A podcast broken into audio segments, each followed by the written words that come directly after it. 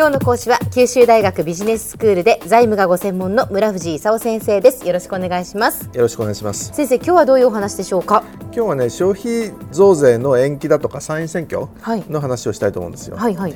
まずあのご存知のようにね現在、えー現在の消費税何パーセントか知ってます？8%です。そうそう。一回出ねますよ先生。昔5%だったんですよね。そうですね。で 5%8% に上げて、うん。で8%を10%に上げようかとうん。言ってたのを、ええええ。ちょっと2年半先送りにしたんですよ。はい。もともとはね去年の10月にあの10%に上げようと言ってたんですよ。そうでしたね。ところが調子悪いからねちょっと18ヶ月延期だっていう話になってね本当は来年の4月に上げる予定になってたんですよ。ええところがちょっと世界経済日本経済調子悪いなっていうことでねもうちょっと先送りしようかということになって2年半先送りしてね来年の4月の予定が2019年の10月に10%上げることになったと。で軽減税率っていう公明党さんなんかがねはい。まあ、食料品だとかね、あの一部のものはえ安くしてもいいんじゃないのと読んで大体1兆円くらいかけてね軽減税率導入する予定だったんだけどこれも先送りだと、どうですか？消費税先送りでよかったですかね？まあ、その消費者にとっては先送り、まあ、そのいいずれはね10%になるとはいえとりあえずはやっぱりほっとしたんじゃないですか？高いより安い方がいいなと。それはそうですよ。税金だから。なんかそんな気もしますよね。そうですよ。ただでもそれで果たして本当にいいのかっていうか財政がちょっと賄えるのかっていうのはありますよね。あのね最初にこれまあ2回目の先送りなんだけど、え1回目の先送りっていうのがね2015年の10月から17年の4月に18ヶ月延期だと。これ2014年にやったんですけどね。ええでこの時安倍さんがあの再延期は絶対しないというふうに言ってたんですよ、それでまた再延期するって言ったもんでねちょっと自民党の人たちもねちょっとそれまずいんじゃないのと前選挙する時に再延期しないって言って当選してきてるのにねまずいだろうとじゃあ増税延期でよかったかどうかね。参議院選挙の争点にしようと。うん。言ってその安倍さんが過半数取ったら国民は増税延期 OK って言ってくれたというふうにしようよと。でまあ参議院選挙4月にあったんですけど、まあ、過半数が61議席だったんですけど、ん。自民党70議席取っちゃってね。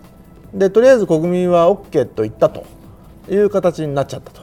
ただ野党的に言うとねちょっと待てと今回の選挙はそういう選挙じゃないんじゃないかと。うんひょっとするとその安倍さんがあんまり勝たせるとね憲法改正を発議してきてね9条が改正されるんじゃないかみたいなねちょっと疑惑を抱いていろいろなことを言ったんですけど、なんと自民党だけじゃなくてね憲法改正にやってもいいんじゃないかっていう人たち全部合わせるとね会見の発議に必要な3分の2超えちゃったと。まあ、あの実際何を会見しようって言ってくるのか言ってこないのかもね。まだよく分かってないんですけど、まあ、発議ですから実際はその国民がそれを OK っていうか嫌っていうかね国会だけで決められるわけじゃないんでね。だけどその提案がされる可能性が出てきたという状況ですよね。はい。ということで消費税を上げるえー8%から10%に上げるのが2年半遅れたんですけどええ。これがいいことなのかどうかと。うん。でそもそも日本ってね国際公約として2020年までにプライマリーバランスを黒字化するということを言ってるんですね。はいでその前に2018年に赤字幅を GDP の1%まで縮小するというようなことを言ってるんですよ。ところが2015年段階でまだねプライマリーバランスっていう基礎的財政収支の赤字は16兆円あるんですよ。だいたい500兆円が GDP なんでねはい16兆円ってこれ3%ぐらい？うんその3%もあるものを本当に1%程度まで縮小できるのかと。これで先送りしちゃったんで2018年の GDP の1%まで赤字を縮小するというのはもう誰が見てもほぼ不可能という状況になっててね。でさらに言うと2020年のプライマリーバランスの黒字化もまあ達成は不可能なんじゃないのとうん。言われるに至ってると。でこれそもそも上げたお金一体何に使うのかと。最初はその借金多いんでね。はい。借金返すという話だったわけですよ。ところがみんなそれじゃなかなか増税 OK しないんでね。じゃああの皆さんのための社会福祉ですと、うん。とを言い始めてね、はい。でその社会福祉のために消費税上げるんですと。いうようなことを言ってたわけですよ。で本当はどうかっていうとね実はその一部社会福祉一部借金返済なんでね。全部社会福祉になったわけじゃないんだけど、うん。でも上げなかったことで社会福祉も一部できなくなるしそれからその借金も返れなくなるとうん。いうことに本当はなってるんですね。そうですよね、うん、でそれで本当あの、まあ、国民的に言うと税金安い方がいいんだけど、うん。だって必要だから上げるんでしょ？だって先生。必要だから消費税を上げないといけないわけじゃないですか。うん、あんまりねその大きな負債を放置するとねもっと怖いことしてくる可能性あるんでね。日本の政府はねその戦後にね戦争にお金を使ってね GDP の3倍ぐらい借り入れあったことがあってねその時にとてもひどいことしてね何したかというとね新円切り替え預金封鎖っていうのをやってね2週間以内ぐらいに持ってるお金を全部銀行に預けてくれないとそのお金は流通できなくなりますと。紙くずになりますと。でみんな預けるわけですよ。はい。で預けるとね生活費しか下ろしちゃいけませんと。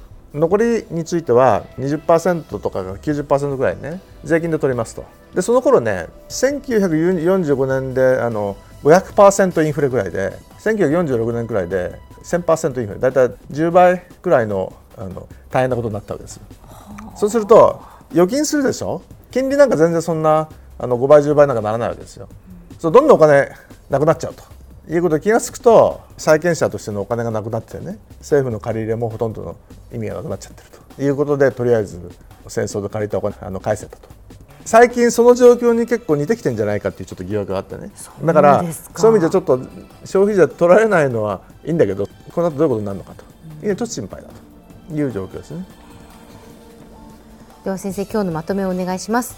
えっと今回とりあえずね来年の4月に10%値上げする予定だったのを2年半遅らせてね2019年の10月まで8%を10%に値上げしないということになってそれで7月の参議院選挙もあの自民党勝っちゃったんでね。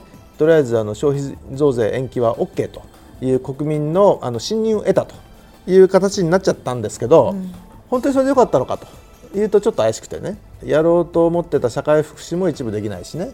それから減らそうと思ってた借金も全然減らないということであの2020年にあの国際公約でプライマリーバランスの黒字達成ということを世界中に約束してるんですけどどうも達成できない見込みがとても強まってきているという状況です。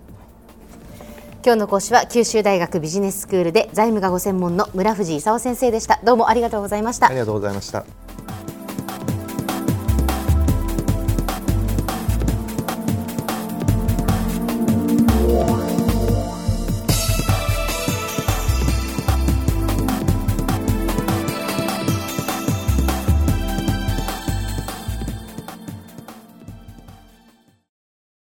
ゾクゾクグイグイメラメラつながる。